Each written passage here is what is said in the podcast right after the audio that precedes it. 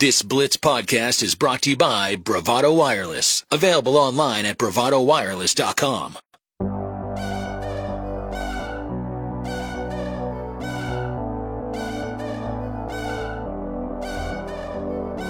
This is the all new Blitz 1170. Thank you for choosing us.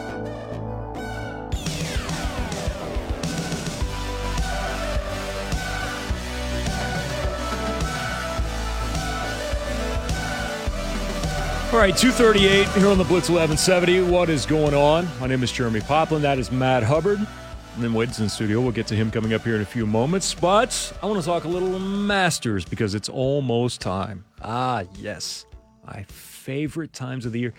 Every single time, like Tiger arrives on the grounds at Augusta, he gets this big smile. He's got just this air of energy and confidence about him. He loves Augusta, and damn, I think so many people feel the same way when it gets to Masters Week. Jim Nantz has been promoting it throughout the entire NCAA tournament. It's his favorite week as he hops on his private jet and flies into Augusta for one of the best weeks of the year. Oh, and it is here. So I thought let's reach back out to Cam Rogers, who joins us now on the Blitz 1170, national TV betting host uh, at Stadium and uh, a former guest here on the program. Cam, what's going on today, man? How are you? Hey, I'm doing great. It's always wonderful Tuesday at the Masters, but it's also painful at the same time because I want Thursday morning to come around. Yes, and I wanted to get here so quickly, so quickly. Let's talk about the 2023 version. So one of the things I love about Augusta is the fact, and the Masters in general, is that it's played at Augusta every single year. So you know this course a lot. There have there's been one major change though, that's regarding the 13th hole. So they moved the tee back 35 yards. It's probably going to change the complexion of one of uh, the greatest holes dramatically that exists on the course. Outside of that though, Cam, really not that much change overall to the course, even though it has gone through a few transformations in the past in itself. Yeah, pretty much the same vibe here this year. I will note that I think weather is going to be the big story here, especially as we enter the weekend. We're looking at a whole lot of rain, particularly on Saturday, and very cool temperatures. I'm talking about highs in the 50s, low 50s. So this could be kind of like 2007 at Augusta when you may recall Zach Johnson won at one over par. It was a soaked out golf course. It was cold. It was hard to hit the ball far. So I'm not saying it's going to be that difficult here this week, but we could be entering some volatile conditions. But the typical mold at Augusta National, driving distance is the number one corollary stat to success if you look at the metrics. But overall, your game has to be solid. Strokes gained, tee to green. You know, I think the number is somewhere around 77% of winners at the Masters we're inside that top 20 for the year in strokes gained tee to green. So everything has to be working. It's a par 72, 7,500 yards. You talked about the 13th uh, par five Azalea. That's probably not going to be gettable in two for like 85 to 90 percent of the field. So that that hole won't necessarily be on eagle alert as much, which is a little unfortunate if you ask me. I prefer eagles, but to each his own. So yeah, it could be a little bit lower scoring here this year. All right, so one of the storylines before we get into uh, actual value and looking at some of the numbers is that this is the first Masters of the LIV Golf era. And I, I, mean, there's a ton of curiosity. Whether you like LIV or not, there's curiosity about how those LIV golfers are going to fare here in the Masters. Uh, a couple of the guys that, that stand out to you, Cam, that have a legit possibility to maybe make some noise this week, and also how they interact with the other golfers that are still on the traditional PGA Tour. Yeah, so as a golf analyst, handicapper, however you want to put it, I'm in a really bizarre position because I don't really know what to do with these LIV guys. And I say that because how do you quantify a T27 finish on a LIV tour event as compared to a T27 finish on an elevated event on the PGA tour, right? And the obvious answer is the talent level on LIV is far lower as compared to the PGA tour. So if you're not even winning or finishing inside the top 10 on LIV, I can't get on you as far as being a contender at the Masters here this week. I'm sort of saying that you're making this jump from double A baseball to the majors in the span of two days. Like, that's the reality for a lot of these guys. Now, that said, I think there are two guys on LIV who have a realistic chance at contending. One is Dustin Johnson because he's done it before and he's actually lighting it up on LIV right now. He's probably the best player on LIV if you go by the strokes gained. And the other is Cam Smith. Of course, he's played well at Augusta too.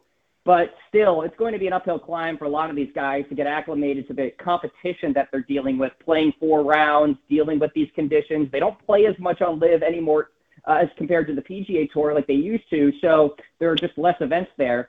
There's going to be a rust factor, I think. So for a lot of these LIV guys, it could be a slog here. I want to talk about Cam Smith just in, in particular here for just a bit. Um, yeah. There have been times where his ball striking has been rather erratic. Uh, maybe Augusta is kind of what he needs at this time with where his game is at.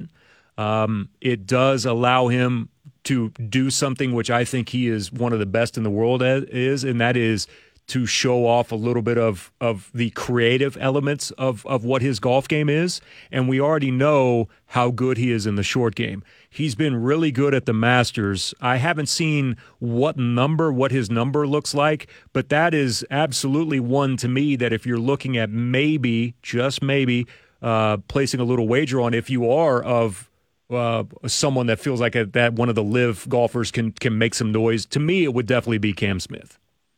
Yeah, Cam Smith or Dustin Johnson, absolutely. And to your point, you need to be an artist in a way when you are playing around Augusta National. You cannot ball strike your way to victory. This is not a U.S. Open. This is the Masters. You have to know where to place the ball off the tee, where to place the ball with your approaches. You have to know when to lag putt and then when to not, how to work your way around the greens. Cam Smith, one of the best putters in the world one of the best wedge players in the world, and that's why he has had success here at the Masters. Pretty darn good driver, too. And to his credit, he is gaining over a stroke total per round on the LIV Tour. That's third best on LIV, at least in terms of the players playing in the Masters here. So take that with what you wish. But yeah, Cam Smith could be in for a decent week here but he's going to be dealing with a lot of outside noise. Him and Phil and Dustin, all of these guys answering these questions about LIV, which could be a distraction. We'll see. You know, another guy that's trying to basically find some answers in his game, and especially this week, is someone that so many people love, and that's Collin Morikawa. Uh, there's no, yeah. there's no doubt, like the type of ball striker that he is, and top five finish last year with him. Uh, not necessarily like a banner play from him here uh, as of late, uh, but uh, still one of those guys that you can't count out in a scenario like this. Yeah, absolutely. And I actually like Collin Morikawa as a dark horse, if you will, to win outright. And I say that because obviously he's a favorite, but not many people are talking about him. In five of the last seven majors, he's been inside the top eight on the leaderboard over the last 24 rounds. He's fourth in ball striking fifth in approach, fourth tee to green. He was T6 at Riviera, and I liken that course very similarly to Augusta. You see some corollary performances at Riviera along with Augusta. Bubba Watson won at both. Phil Mickelson has played well at both, Tiger, etc. So he's getting better steadily at the Masters too. To your point, fifth last year, also a top 20 finish the year prior. So he's starting to get acclimated he does have to figure it out a little bit around the green, and he's not the longest hitter on tour. I think that could be an issue for Collin here this week, especially if we're talking about a soaked out Augusta National, because you're not getting that roll that you need if you're a shorter hitter. Nine of the last 10 winners here at the Masters were in the top 85 in distance for the year that they won. Collin Morikawa very much outside that number right now. Xander Schauffele is always kind of a trendy pick at Augusta. Um, yeah. He was close, what? Uh, I know 21 and, and 2019. Maybe he's riding some of the momentum from San Diego State as well. Uh, what are your thoughts on Xander heading in this week? Yeah, always a great mention when we're talking about the majors. Xander Schauffele, fifth in par five scoring. You need that this week. Really good long iron player. You need that here too fifth in strokes gained total in the majors over the last five years. He's a great lag putter, too. Again, you need that here at Augusta. He's not inside my top five in my power rankings. He's at number eight, actually, as we stand, just because the form is just okay. But he can certainly finish inside the top five, top 10 here this week. I don't think he's going to win the green jacket. I think he's actually probably going to win a U.S. Open at some point. Could happen this year. Cam, where are some value picks in your opinion that if someone's wanting to uh, maybe look at placing a little wager here or there, where, where's some of the good money at? Yeah, I really like Sungjae Im this week. I've got him for a top 20, but wouldn't talk you out of a top 10 or even an outright play. Multiple top 10s in his first three appearances at the Masters, four top 10s this season. And you know what? He's got that unique combination of ball striking and around the green play. Top 20 in scrambling, and top 15 in tee to green play. So Sungjae Im is a guy I'm looking at. Tommy Fleetwood's getting a lot of buzz, and I'm buying into it. 12th on tour, tee to green. One of the best around the green players in this field, actually number two, only behind Justin Thomas. So keep an eye on Tommy Fleetwood. I like him for a top 20 here this week. And then Justin Rose, Mr. Augusta National, 11 top 25 finishes in 13 trips. That's a pretty good clip there. Where are you at on Tony Finau? Uh, with the way that he kind of finished 2022 and uh, it, we we'd all talked about right like if the floodgates finally open for Tony and a lot of that is full swing has kind of uh, helped I think complement him uh, a little bit more than just what was happening in general. Where are you at on his chances this week? Yeah, he's inside my top 10. So if he's in my top 10, I think there's a chance that that player can win this week. And I think that is the case here with Tony Finau. Very good long par four player. He's third in approach in this field, third tee to green over the last 50 rounds. And he's an elite major championship player. You look at his major championship resume, it's littered with top 10 finishes. I think he can certainly get it done here this week. He had that amazing run at the end of last season during the FedEx Cup playoffs. You really started to see Tony Finau become the Tony Finau we were waiting for. And so it'll be really interesting to see if he's in the mix on Sunday afternoon, if he can get it done. I think it's possible. Who's someone that's outside your top 10, maybe a long shot right now, that you wouldn't be surprised that could potentially be in the mix by the time we get to Sunday? Yeah, the Masters is usually a chalky event, meaning you typically see one of the favorites win this thing. But if I had to go down the board a little bit, Keith Mitchell is interesting to me made 11 of 13 cuts and carding six top 25 finishes here. Iron game has rapidly improved. Just hasn't done much in the majors yet, but you know, eventually this guy has the talent. He'll finish pretty well in a major. Could happen this week. And then why not go back to Mr. Danny Willett, who won here in 2016?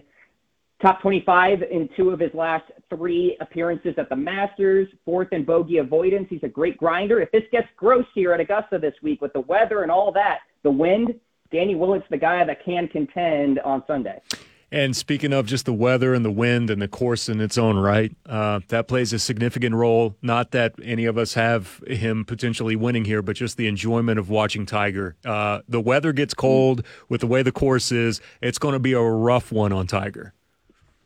Yeah, I am concerned about Tiger if he does make the cut, to be honest with you. I mean, he faded on the weekend last year, and it got cold, but it's not going to be as uh, warm, shall we say, or it's going to be a lot worse here this year in terms of the weekend temperatures. So I am a little bit worried about how his leg is going to hold up. All accounts say that his game is in shape. And listen, the last time we saw him at Riviera, he gained over two strokes with his irons. He hasn't done that since 2020, but we still have to go back to 2020 for his last top 10 on the PGA Tour. It's a tall, tall ask for Tiger. I think the ceiling is a top 20 finish. I'd be happy to see that. Obviously, I'm rooting for him, but I do think we will get four rounds of Tiger Woods here this week.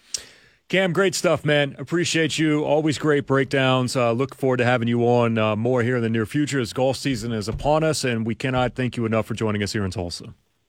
Yeah, great to reconnect. Talk to you guys soon. That is Cam Rogers joining us here on the Blitz 1170 from Stadium. Check him out at stadium.com. Thank you for listening to this exclusive Blitz 1170 podcast from Bravado Wireless.